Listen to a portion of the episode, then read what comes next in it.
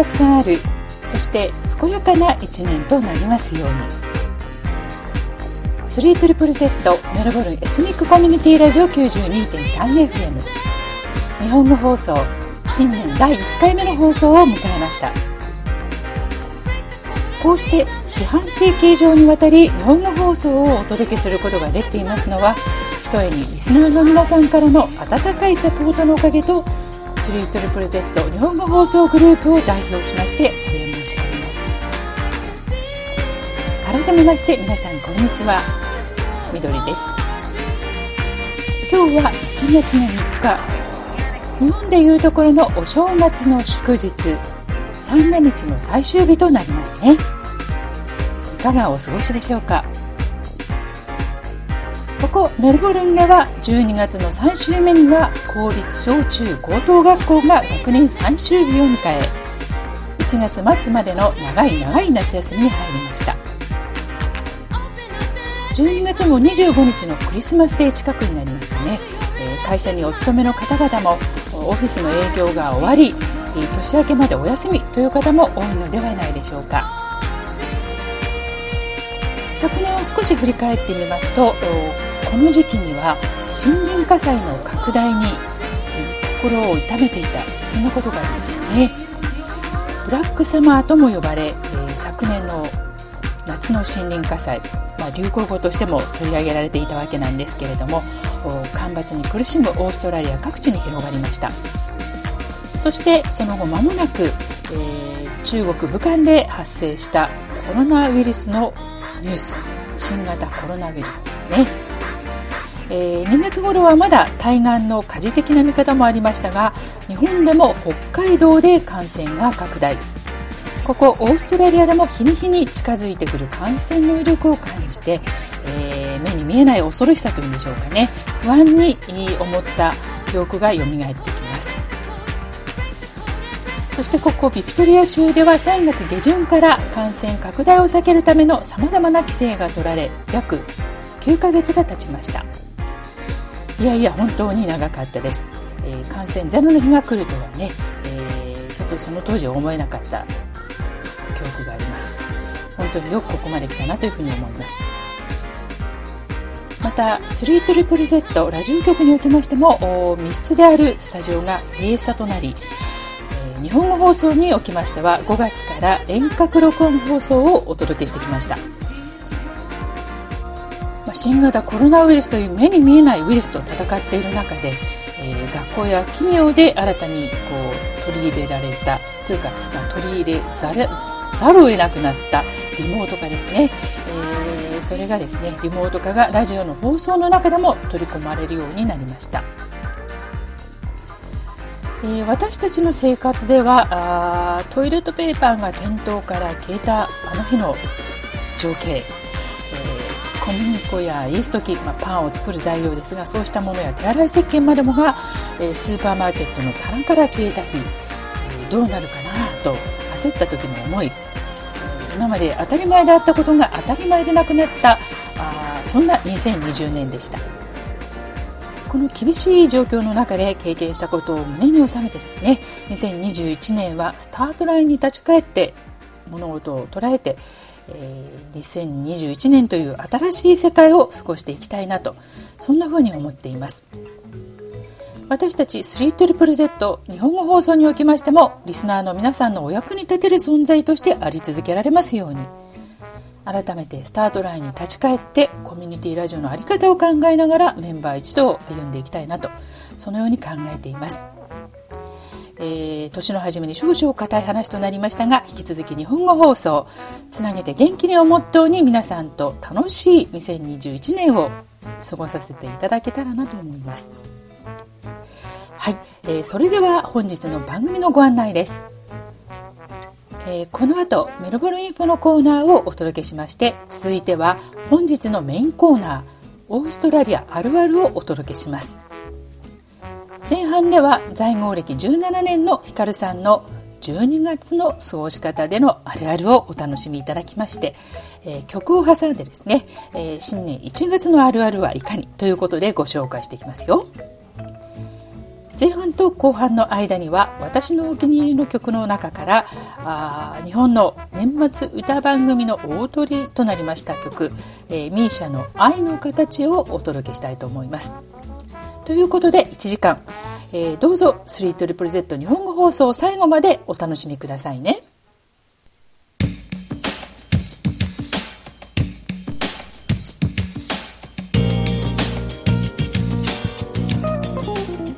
それではメルボルンインフォのコーナーをお届けします。今日お伝えするのは全豪オープン。1月のメルボルン最大のイベントといえば何といってもテニス四大大会の一つ。全豪オープンですね。例年ですと世界中からのテニス観戦客であふれ躍動的な空気が流れるメルボルンですが、えー、今年は新型コロナウイルス感染対策を踏まええー、実施が2月へと後ろ倒しに変更となりました。メルボルンパークで行われる本大会は2月8日月曜日から2月21日日曜日までとなります。本戦に先立ち行われる予選会は全豪オープン100年以上の歴史で初めてオーストラリア国外で行われます。男子はカタールの首都ドーハで女子はアラブ首長国連邦ドバイで1月10日から13日の間に行われます。全豪オープン予選会を通過した選手たちはチャーター便でオーストラリアメルボルンへ移動。2週間の検疫期間を過ごした後は前哨戦と全豪オープン合わせて3週間メルボルンの地で試合に臨むこととなります。日本からは男子シングルスでは昨年自分がトップレベルで戦うためには100%の準備ができていないということで欠場しました錦織圭選手。そして女子シングルスでは大坂なおみ選手が出場します。大坂選手は残念ながら昨年の女子シングルス3回戦で 15, 15歳のコリー・ガーフ選手に敗れましたね。今年は期待したいですね。外国勢では男子世界ランキング5位。全豪オープンでは6回の優勝を果たしているスイスのロジャー・フェデラー選手は欠場となりました。フェデラーファンとしてはとても残念です。来年の来号を期待したいなというふうに思います。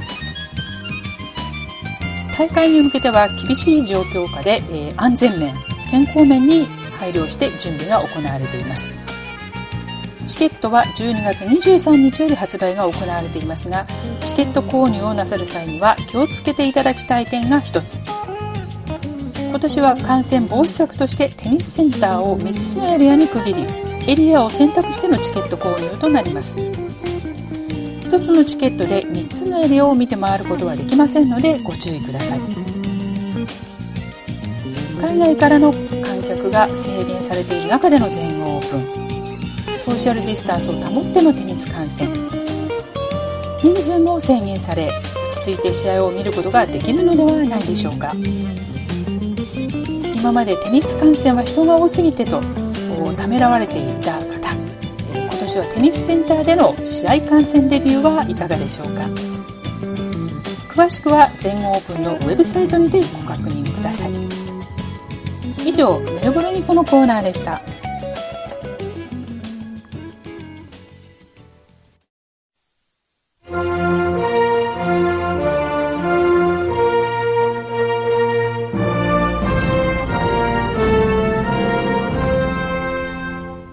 さん新年明けましておめでとうございます。2021年1月3日最初の 3ZZZ 日本語放送の時間となりました。オーストラリアあるあるのコーナーを担当しておりますヒカルです。2020年なんですけどもね大変な年でしたが年末もね連続新規感染者がなしということで皆さん、まあ、海外には行けませんけどもね楽しくお過ごしじゃないかなと思います。例年でしたら12月の末あたりから新年の頃に、まあ、猛暑に、ね、なることが多くて40度を超えることとかがよくあるんですけども今年の場合はまだね40度を超える日がなくて、えー、快適ですよね。はい、メルボルンにはね、えーまあ、今でもエアコンのないご家庭が多くて、まあ、23日も待てばね、えー、クールチェンジで気温が下がるので、まあ、エアコンがなくてもいいっていうことでね、えー、今もあのエアコンの、ね、ない方がたくさんおられるようです、まあ、しかしねあの40度を超える日はね、えー、暑くて、まあ、日本のようにね湿気はないんですけどもね乾燥したちょうどねあのトイレで手を乾燥させるドライヤーのようなねああいう感じでそして、まあ、電気のね消費量が多かったりとかで停電することがあるのでね、まあ、これからもしも暑い日があればあ停電がもしかしたらあるかもしれないぞっていうことでねいつも注意していただきたいと思います。はい、えー、このね、オーストラリアあるあるのコーナーなんですけども、えー、オーストラリアで、え、オーストラリアならではのあるあるというのをね、え、サンプルを交えて紹介しながら、オーストラリア特有の、ま、文化、習慣、え、日本との違いですよね。そういうのを紹介するコーナーです。まあ、オーストラリア生活のね、え、長い方はもうよくね、ご存知と思うんですけど、えー、オーストラリア生活の短い方まあね、えー、そんなことあるんですかっていうことでね驚かれることがあると思うんですけどもそのあたりをね、えー、放送を聞いて楽しんでいただけたらなと思います、えー、早速なんですけどもね12月のあるあると1月のあるあるこのサンプルをね、えー、紹介して、えー、番組の方に進めていきたいと思います、えー、12月のねあるあるはクリスマスショッピングです。このねクリスマスショッピング私もね、えー、初めてオーストラリアで住み出してねえそんなにするの？って思ったんですけど例えばメルボルンでしたらね、えー、南半球最大のチャドストンショッピングセンターそちらの方でね24時間営業してるっていう話を聞いてえ本当っていうのをね、えー、驚いた記憶があります2020年え、今年の場合はですね、コロナウイルスの影響があったと思うんですけどもえ、例えば12月のねえ、21日、22日はま夜中のね、12時まで営業。そして23日はねえ、深夜の1時まで営業というふうなね、ことで、まあ、いつもとスタイルはね、変わったんですけど、えそれでもね、遅くまで営業されてました。そして、えー、もう一つのね、えー、1月の方のオーストラリアのあるあるは、えー、新年ね、出勤すると、もう新年の挨拶だけでね、かなり時間かかるというのをね、えー、ちょっとサンプルを交えて紹介したいと思います。はい。まずね、12月の末ぐらいからね、どんな風にオーストラリア年末が進んでいくかっていうのを紹介したいと思うんですけども、日本でしたらね、12月はもう師走で忙しいっていうことで、なんとなくもうね、テレビを見たりとか、なんか街の中が12月で忙しいっていう感じがね、よく現れてると思うんですけど、まあ、オーストラリアの方はね、もう11月の末ぐらいからクリスマス装飾が始まって、えー、自動車を運転してね、走ったり、ちょっとショッピングセンターに行くとね、あ、クリスマスの装飾が始まったっていうのがわかるんですよね。で日本と違うのはねその師走で忙しいっていう日本に対して、まあ、オーストラリアではもうこのクリスマス待ってました楽しむんだっていう感じでね、えー、皆さんもニコニコ、ね、もう楽しみっていうのがねにじみ出てるような感じで、えー、ショッピングセンターとかね買い物にスーパーに行ってもえサンタのね帽子をかぶったりとかあとちょっとそういうデコレーションがね始まったりして、えとてもねワクワクされてるっていうのがねオーストラリアの特徴です。そして、まあ、12月のね最初ぐらいになるとねもう会社を休み始める人がいるんですよね、えー、仕事のメールをね送信したら、まあ、自動返信が来て不在通知が来てうわーやられたって感じで、まあ、これもねオーストラリアあるあるなんですけどえもう休んでるの？って感じでね、えー、その自動返信のメッセージ見るんですけど、そのメッセージがまた驚くことにね、1月の28日まで不在ですって書いてたりして、日本だったらね、ありえないんですけど、まあ、オーストラリアならそれがね、普通と。えそれだけね、え1ヶ月半以上休まれると、うわーと思うんですけどもね、まあ、あの、オーストラリア生活が長くなると、まあいいかと、もう周りがそうなってるから、あの、エンジョイ、楽しんできてくださいというね、え、そういう、ね、感じに、まあ私もね、なりました。それから、えー、日本でしたらね、えー、12月の二十何日までに年賀状を出さないと1月1日に届きませんっていうね、そういうあのプレッシャーがありまして、まあ、日本でもね、まあ、私昭和の人間ですけど、昔はね、そういう E メールとかそういうのがなかったので、まあ、年賀状を書くっていうのがね、えー、大きな、なんていうんですか、12月の行事だったんですよね。えー、それに対してね、えー、オーストラリアでもその12月にやるね、大きな行事っていうのは、クリスマスプレゼントを買う。これがね、日本の年賀状にね、匹敵するんじゃないかなと思います。えー、っと、この12月のね、25日のプレゼントに間に合うように、先ほどもね、申し上げました。まあ、ショッピングセンターに買い物に行くと。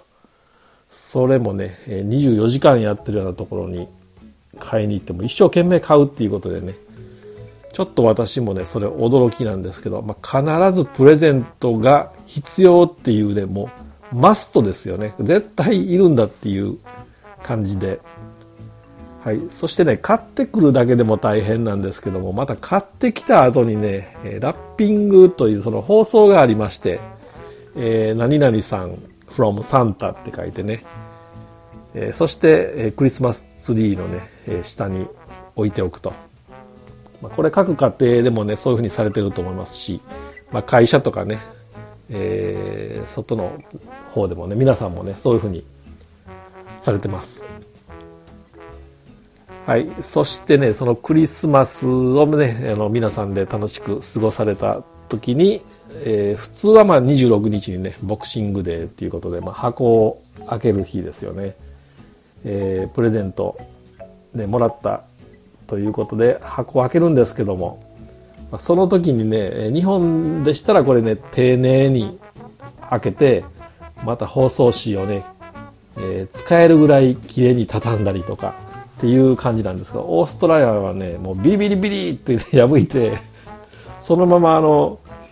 ね、床の上に転がったままでもう、包装紙のゴミの中にね、埋まってるっていうぐらいね、えー、そういうあの箱のね、開け方になってます。まあ、特にね、あの子供さんのおもちゃとかだったら、その中の方が傷まないようにね、えー、保護剤が入ってるので、その段ボール箱のね、もうゴミでいっぱいになって、えー、黄色いね、リサイクルのゴミ箱、まあ、どこの家庭もね、その放送、クリスマスラッピングの放送でもいっぱいになってるっていうね、そういう光景。まあ、これもね、オーストラリアあるある。はい、そういうのをね、えー、目にされて驚かれたね、あの、オーストラリア初心者の方もおられるんじゃないかなと思います。はい、そしてね、えー、その休みの前なんですけど、ちょっと前後してしまいましたけどもね、12月の最終勤務日、こちらはね、えー、社内で、えー、皆さんメリークリスマス良いお年をというね、メッセージが飛び交うんですけども、まあ、これがね、えー、私毎年ね、年末だなと感じる、えー、そういうね、タイミングになってます。はい、そしてね、あの、日本だったら1月1日がまあ、新年っていう感じがするんですけどもね、私は。オーストラリアにね、来てから新年っていうのはもしかしたらね、12月の25日が終わった次の日のね、12月26日が新年じゃないかなっていうね、えー、錯覚になることが多いんですよね。まあ、先ほどもね、その会社の最終勤務日に届くメールが、えー、メリークリスマスハッピーニューイヤーとかね、セーフイヤーとかって書いてあるんですけども、その時にもうメリークリスマスと新年の挨拶がセットなんですよね。なのでね、最近はその、クリスマスが済むとも新年っていうね、感じがしています。おそらくね、あの、1月1日はまカレンダー上、新しくね、えなるっていう感じじゃないかなと思いますね。はい。そしてクリスマスはね、えー、まあ、楽しい時間を過ごす、家族の時間を過ごすっていうね、えー、のがオーストラリアなんですけども、えー、昔のねそれはあのお正月にね、まあ、昭和の時代のお正月にね似てるような感じがします、まあ、私もね子供の頃はそのお正月来るのが楽しみっていうふうにね、えー、思ってました。もう今はねそういうなんか楽しみっていうのはなくてあまた一年が、ね、終わったなっていうねそれぐらいの感覚しかないんですけどもね。はい。えー、そういうね日本の古いお正月の文化がまだオーストラリアではねクリスマスっていう形でね、えー、残ってると思うんですけど、えー、皆さんもねそういうふうに、え、思われないでしょうか。はい、えー、っとね12月の25日そのオーストラリアにね家族がいるという人はね家族で集まったり、まあ、友達の家に呼んでもらえるとかでね集まれるっていう人はね、えー、いいんですけども、まあ、両親がいないとか親戚がいないとかね兄弟がいないということでね、えー、そのなんていうんですかね12月の25日をどう過ごすかちょっと中にはね暇だとかねすることがないっていう方もね実はいるんですよね。私もねその一人なんですけどもいつもねどうしようかなっていう感じで。はい、今年のね、え、場合2020年の12月25日の場合はね、え、メルミート。皆さんご存知ですか？メルミート、え、メルボルンを2倍楽しみましょうっていうね、え、グループがあるので、まあ、Facebook とかでもね見て検索していただいたり、まあ、Instagram でもね見ていただいたら、えー、見つけていただくことができるんですけどもね。そのメルミートっていうね、えー、コミュニティのグループがありましてまあ、誰でもね参加できるんですけども12月25日をね楽しく過ごしましょうっていうことで、えー、今回の場合は、まあ、ビーチですね。ポートメルボルンのビーチに集まって、まあ、バレーボールをするとかねビーチバレーをするとかプレゼント交換するとかね、まあ、そういうイベントがあったんですけど、まあ、私もね、えー、行ってきました。多分ね私ね最年長だったと思います。見た感じねもうあの20代の方がほとんどで、え私のようなねもうお父さんはねいなかったんですけどまあ楽しく過ごしたら何でもいいじゃないかって感じでね、えー、行ってきました。はい、えー、そこにね 3ZZZ 日本語放送のね学生メンバーの伊藤君も、えー、スタッフとしてね参加してたんですけども、まあ、そこでね、まあ、いろんな人と会ったりね、えー、良い時間を過ごされたんじゃないかなとえー、思います、えー、日本ではね12月っていうと、まあ、大掃除の月、えー、年末大掃除、まあ、会社でもそうですし、まあ、自宅でもねそういうふうに大掃除するっていう感じでね私は育ったんですけども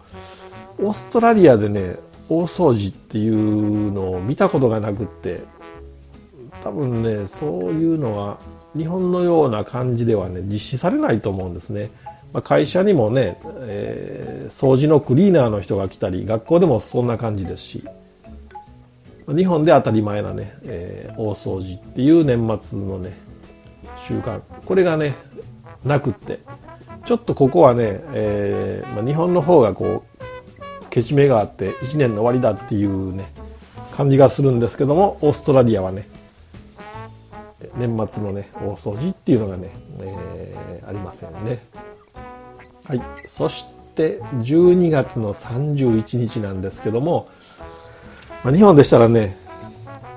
えー、年末の番組を見るとかそれから12時前ですね夜中の12時前になるとまああの厳かに新年を迎えるというね雰囲気で初詣に行こうかとかねそういう感じですよねあとまあ年越しそばを食べようかとかいう感じと思うんですけど、まあ、オーストラリアの場合はね、12月31日、大晦日はね、もうパーティーですよね。キャンプ場に行ってもね、えー、大きな音楽かけて夜中までね、賑やかですし、まあ、家の窓を開けてるとね、どこかから遠くから音楽が聞こえてきたり、まあ、バーベキューをしてるとかビールを飲んでるとかっていうのはねもう当たり前ですよね。そしてまあ11時59分ぐらいになると、えー、198っていう感じでねもうカウントダウン。そして0になると、まあ、花火がね、えー、上がるところもありますし私がね体験したことあるのではあの若い人たちがね「蛍の光」を大きな声で歌ってる若者のグループがねいたりしたのをね見かけますけど。そしてね12時になったかなそろそろかなっていう頃になると車のクラクションをねビビビーと鳴らしたりしてねハッピーニューイヤーって感じの、えー、雰囲気になってます。本当ねもうお祭りモードというかお祭りムードっていうかねそんな感じで、シドニーではね、あの大きな花火大会もあってメルボルンにもね、花火ありますけど、まあ、今回は中止っていうことでね、また来年に期待したいなと思います。はい、ここでですね、え、一旦休憩を挟んで、え、12月31日までのね、オーストラリアあるあるの方を一旦締めて音楽の方に行きたいと思います。はい、1月ね、1日、えー、こちらのね、えー、方なんですけど、日本の方では、まあ、新年明けましておめでとうございますということで、まあ、私の場合でしたら、まあ、家族でね、朝から、まあ、お雑煮をいただいて、おせちをいただくというね、伝統的な日本的な過ごし方なんですね。そして、まあ、9時、まあ、まあ、9時半とか10時ぐらいですかね、年賀状が届くと、誰から年賀状が来たかなということでね、えー、来た人を確認して、あ、この人出してないとか、えー、ここでは、あの、あ、この家ではね、ご不幸があったのかとかね、そういうことを確認したりしてね、1月は過ごすことが多いんですよね。えー、ところがね、オーストラリアの場合は1月1日ってって言ってももう特別感がなくって、もう普通にね、朝ごはんを平日のようにトーストとかね、えー、コーヒー飲んだりとかっていうね、過ごし方で、まあ、リゾート地とかどっか出かけてるとね、そこのホテルで普通に食事をして、全然ね、お正月っていう感じがね、全くないです。本当にね、ただのもう平日が来たというね、そんな感じですよね。そしてまあ私の経験でしたら、まあ、クイーンズランドのねゴールドコーストの方のビーチに行ってるとか、えー、ビクトリア州のどっかのビーチに行ってるとかでね1月1日にビーチ。このビーチを裸足で、ね、水着を着て歩いてるっていうのがねまた何とも違和感のあるというかね変な感じだなっていうのをね、まあ、何年住んでてもね、えー、感じます。はいそして、えー、1月のね1日の夜ぐらいになってくると、サザエ三病というかね、えー、明日仕事だなっていう雰囲気になるんですよね。まあ、あの、1月もね、1週目も全部休んでしまえとか、2週目まで休んでしまえとか、まあ、3週目も4週目も休む人もいますけど、私の場合はね、まあ、仕事の内容上、もう最初の日から行かないといけないっていうふうになってまして、もう1月2日に出勤です。ま、カレンダー通りっていうことでね、1月2日出勤日。で、会社にね、えー、行くんですけども、ハッピーニューイヤーって建物の中入っていくとね、まあ、半分ぐらいしか来てないんですよね。まあ、半分以下かもしれないですけど。まあ、開店休業みたいな感じでね、まだこのやる気が出ないというかね、調子の出ない、えー、1週間です。まあ、道路はね、空いてて非常にいいんですけど、職場でもね、えー、人がもういなさすぎて、ちょっとまだね、ホリデーモードのような感じがね、してしまいます。で、会社のね、中で、えー、私の場合でしたら、まあ、社会人なので、えー、ハッピーニューイヤーということでね、挨拶するとね、ああ、ハッピーニューイヤー。もうその次はね、何が聞かれるかというと、How was your holiday? ね、ホリデーはどうだった？どこどこに行って何をしたんだとかね、そんな話をして、ま、自分だけじゃなしにね、ああなたはどうだったの？っていうのも聞いたりするのでね。それを聞くとはあはあなるほど。もうそこでね10分ぐらい喋るんですよね。そして、えで、もう初日のうちにね、みんなにハッピーニューイヤー言っとこうと思って、ちょっと別の職場にいて、ハッピーニューイヤーって言うとね、How was your holiday? ってまた聞かれて、それをね、もう何回も、何回も繰り返すからね、YouTube か何かにね、えー、録画したものを流しておいて、もうこれをみんなで見てくれっていうふうにね、したいぐらいですけども、リンクをね、えー、メールで送って。ところがね、もうどの人、どの人にもあってもね、まあ、オーストラリアのも挨拶、まあ普通これがね、習慣ですから、まあその通りにやってますから。えー、ハッピーニューイヤー、ね、How was your holiday? もうこれのね、繰り返しです。なんかもうそれでね、もうかなりなんか1時間ぐらい同じこと喋ったんじゃないかなってね、思うぐらいの感じのね、え、1年のスタートになってます。この辺がね、ま、日本ではそんなの聞かないですよね。まあ、昼ご飯に食べてる時にね、ちょっとあの仲間と話したりするかもしれないですけど。はい。そして1月のね、2週目ぐらいになるとそろそろね、出勤する人が出てきて、またね、同じ繰り返しなんですよ。How was your holiday? えー、1週間前にね、説明したことをまた説明して、同じような話をね、聞いたりという風な感じになってます。はい、えー1月中はね、お休みの人が多いっていう話したんですが、まあ、これはね、あの、訳がありまして、まあ、私もね、実際その自分でそういう立場になるまで分からなかったんですけど、例えばあの、お子さんのいる方はね、お子さんを預けるのに結構ね、あの、その保育所とかがね、高額なんですよ。私が子供を預けてたね、15年ぐらい前とかでも、1日80ドルとかだったのでね、今だったらもう100ドルぐらいするんじゃないかなと思うんですけど、2人でね、1日200ドル、20日も行ったらね、4000ドル。そんなにね、お金払うんだったら、もう休んで、有給取ってどっか行こうってなりますよね。それ、それが理由なんですね。1月のね、休みの方が多いのは。はい、これもね、まあ、経験して分かったんですけどもね、えー、皆さんもしあのこちらで新しく仕事をされてる方でなかなか皆さん戻ってこないなっていうのはねそういうね事情があります今年はね日本に行けないんですけども日本に帰ったとしてもその子供さんのね預けるスペースをキープしておきたいっていう場合はね子供さんが通わないのにお金を払って場所をキープしておかないといけないんでね、から、からでね、保育料とか払わないといけないんですよ。これがね、また厳しいなーって感じなんですけどもね。はい、そういうね、文化になってます。はい、えー、今皆さんはね、どこでこの放送を聞いておられるでしょうか？えー、ビクトリアで生放送でね、聞かれてるのか、えー、録音されたものを聞かれてるのかね、えー、からないですけども、まあ、今年はね、海外行けないっていうことで、えー、クイーンズランドに行こうとかね、えタズマニアで山に登ってこようとかね、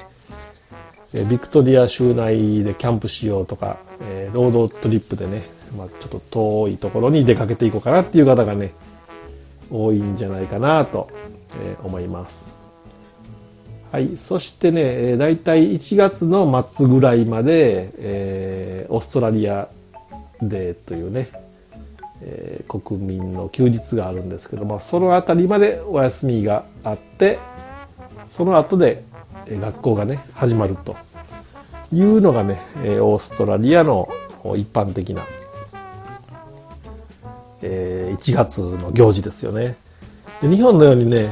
新新年とかその始業式とかねそういうのが全くなくっていきなり学校が始まった。もう普通の授業がね普通に始まってなんだかそのけじめというかメリハリというかねあ1年の始まりだっていう感じはなくもう普通にね、えー、始まってしまいます、はい、以上がね12月と1月の、えー、あるある。オーストラリアあるあるです、はい、皆さんのね、えー、思っておられた感じのね、えー、話に、ね、なったでしょうかはい。そして今年ね、1月なんですけども、皆さん、えー、目標とかね、立てられましたか？あまりね、なんか日本だったらその新年の抱負とかね、まあ英語でもニューイヤーリゾリューションとか聞くんですけど、皆さんね、今年の目標をね、立てられたでしょうか？えー、私の場合ね、まあ、ちょっと去年、まあ、自分が達成できたっていうかね、やったなと思うのはね、このまあ 3ZZZ の日本語放送。いつもリスナーの立場だったんですけども、まあ、放送をね、お手伝いする側に回ろうということでねえ、参加させていただきました。まあ、あの放送に出て喋るのではなくてね、裏方の支援をしたいなと思ったんですけども、一度ね、自宅で、えー、放送をね、収録して、そしていつもね、動画ソフトでね、YouTube も私やってるので、動画ソフトで1時間番組作ってみたんですけど、意外とできてしまいまして、なんか僕、なんか、賢いに違うとかね、自分で思ってしまったんですけど、えー、そしたらね、あの、それでなんかもうレギュラーになってしまって、えー、毎回ね、このように放送をね、あの、するようになりました。まあ、自宅でね、一本こういう番組作れるっていうことでね、自分にもこういうことができるんだ。これ何か会社のね、広告宣伝とかの番組も作れるなってね、自分でなんかそういうね、自信がつきました。それからね、別件なんですけども、子供をね、2人がいるんですけども、自動車運転免許を取るっていうことでね、120時間の路上運転教習これもね指導したんですけども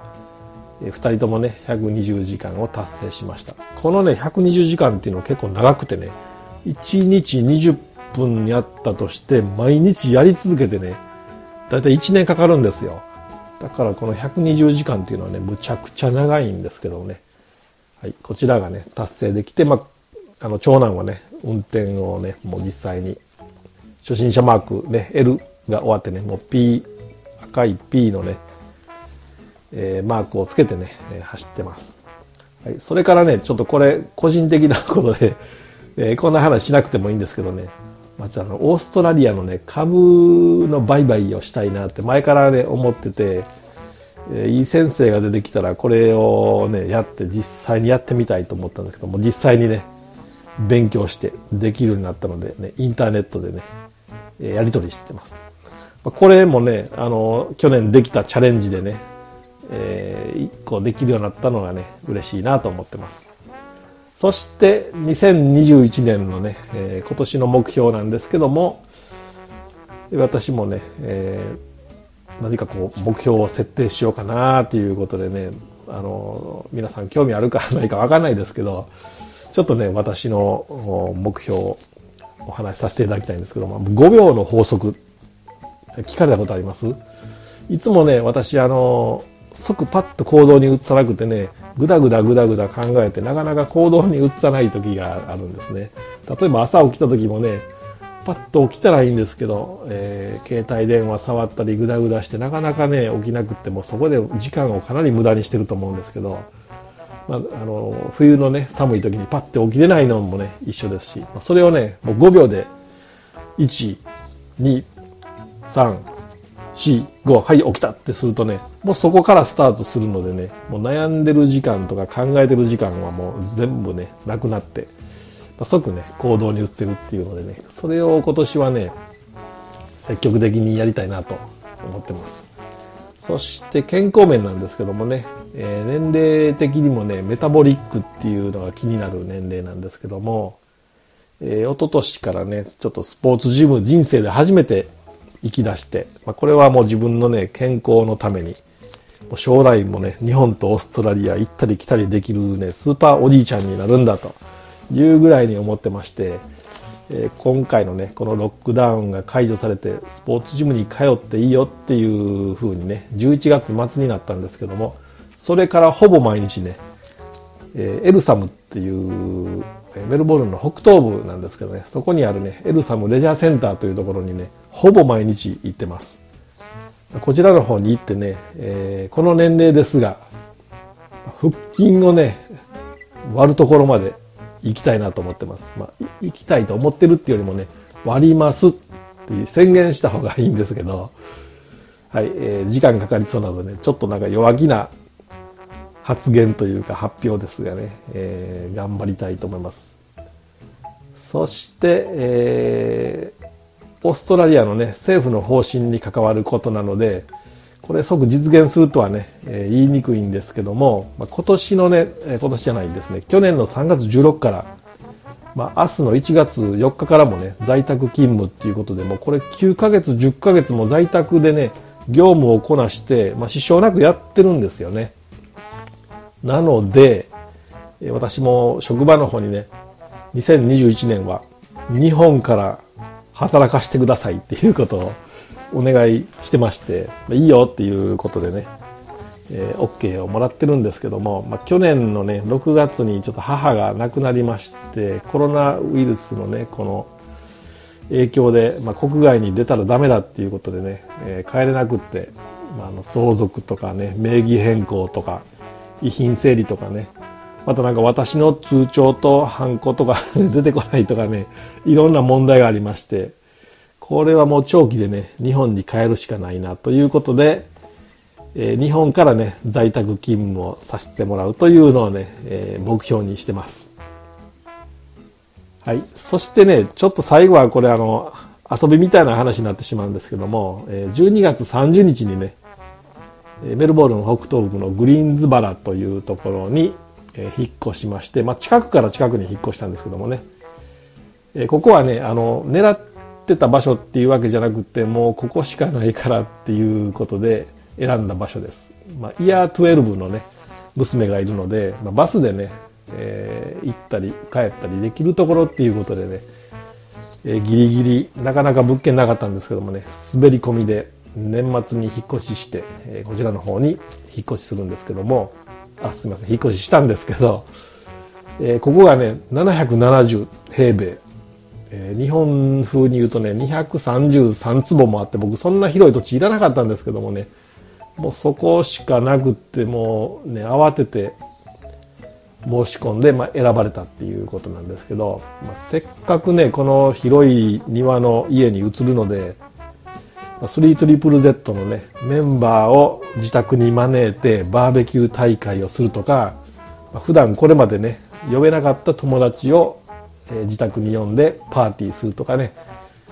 そういうことをね、えー、実施したいなと思ってます。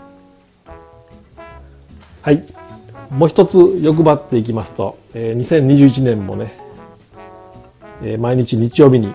えー、皆さんにね、放送を聞いていただけるように、まあ、新しいねメンバーさんとか、えー、放送にね関わっていただける、まあ、新しい仲間の方が見つかるとね、いいなと思ってます。まあ、あの、ちょっと興味あるけど、どうしようかなって悩ってる方、悩んでおられる方ね、先ほどのあの5秒の法則でね、もう悩むよりも、興味ありますって、もうメッセージね、ください。そしてね、会って楽しくやってみたらね、あ、こんな感じかっていうのもね、わかると思いますので、2021年ね、え、楽しい放送を一緒にね、作っていただける方、ね、ぜひね、ご連絡ください。はい。では今年もね、2021年もよろしくお願いします。また次の放送でお会いしましょう。